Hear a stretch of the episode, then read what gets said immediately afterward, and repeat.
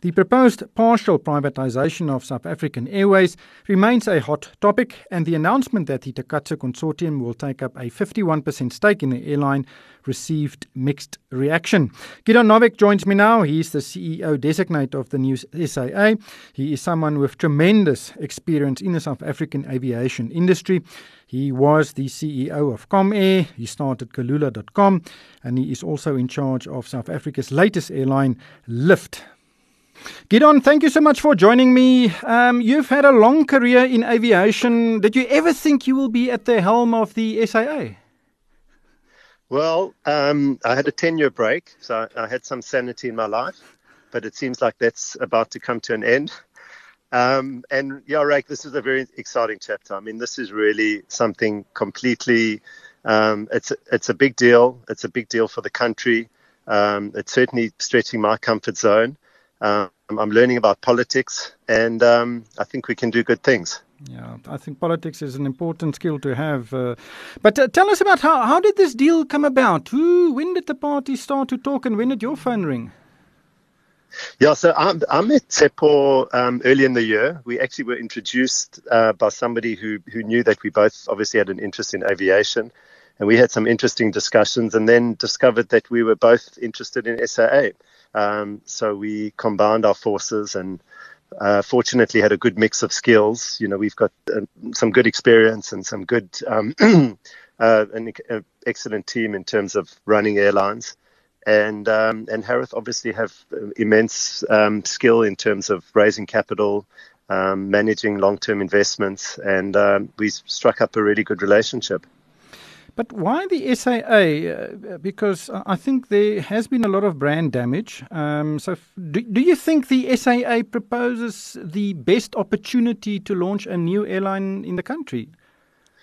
I think so. I mean, it's uh, you know, firstly, it's a it's a brand that's had a 87 year history in this country. I mean, it's part of the fabric of the country, um, and actually had many decades of you know really good, you know, good performance, and uh, and was a brand that people actually, you know, loved at a point in time. It was a you know, it had an extensive network around the world. It was very strong in Africa. It had a very strong loyalty program in Voyager, which was probably the strongest loyalty program in the country. It had some excellent people and uh, and a brilliant safety record. So you know a lot of good things. I think what we remember because it's the recent history is you know a lot of the bad stuff, and there was a lot of bad stuff, and people rightfully lost trust in the brand. And our job is to win back that trust and get South Africans to support their national carrier, much like they support their national sporting teams. Uh, that that will be a challenge. But can you maybe paint a picture for us. Exactly how do you think the new SAA will look and, and uh, what, what, should uh, South Africans expect?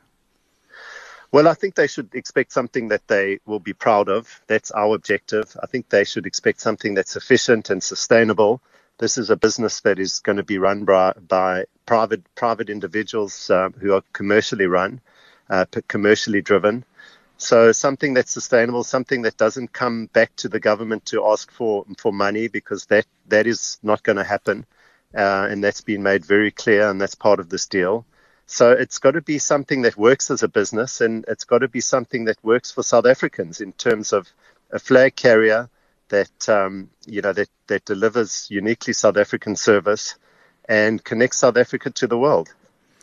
Let's talk about the politics and the money because there has been some negative reports about the the announcement um, and concerns that uh, you know the responsibility for funding this will move from taxpayers to the uh, government employee pension fund um, members um, via the link of the PIC with one of the consortium partners. Um, number one, were you surprised at the negativity reward towards that part of the deal that we were concerns that the, the buck was just passed from taxpayers to pensioners? Well, you know, in truth, the, the response overall has been pretty overwhelming, um, mostly positive, as you know. And uh, I actually find it quite motivating that people care so much about South African Airways. Um, and you know, there's good debates going on, and people must ask all the questions that are being asked. I think it's it's become part of the fabric of South Africa to be a little bit suspicious and ask the questions, um, get the answers.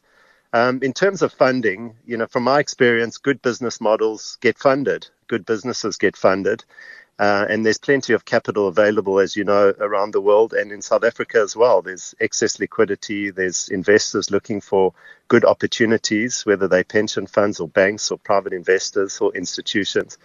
Uh, so I, I, I, worry very little about the funding. The funding will be there. Um, Harith have got incredible experience in terms of raising capital and managing capital. Um, it's our job is to build a robust business plan that um, that you know that that makes it worthwhile investing in this uh, in this new project. Yeah, the, the, the, I think it's, uh, you know, a lot of people are concerned about what happened in the past, where government just kept on writing checks and uh, because it was uh, not managed efficiently. Uh, where in the negotiation process are you uh, regarding the sale of, of the, the stake to um, the consortium? Um, and, and when will we be able to see the fine print and potentially the involvement of government in the newly relaunched airline? Yeah, I mean the negotiations done. I mean that's uh, that's how we got to an MOU.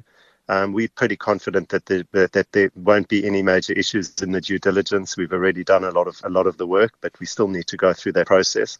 Um, the, the, the deal's done. Uh, the principles are there. Um, we're going to own 51%. Government will own 49. Uh, that's you know that's one of the main issues. The second major issue is that government won't be funding SAA in the future, and uh, and those things have been made very clear. There's uh, there's lots more detail which we'll which we'll share over time. Um, we've got to have a good look at the subsidiary companies as well. As you know, SAA as a group, um, including a number of subsidiaries.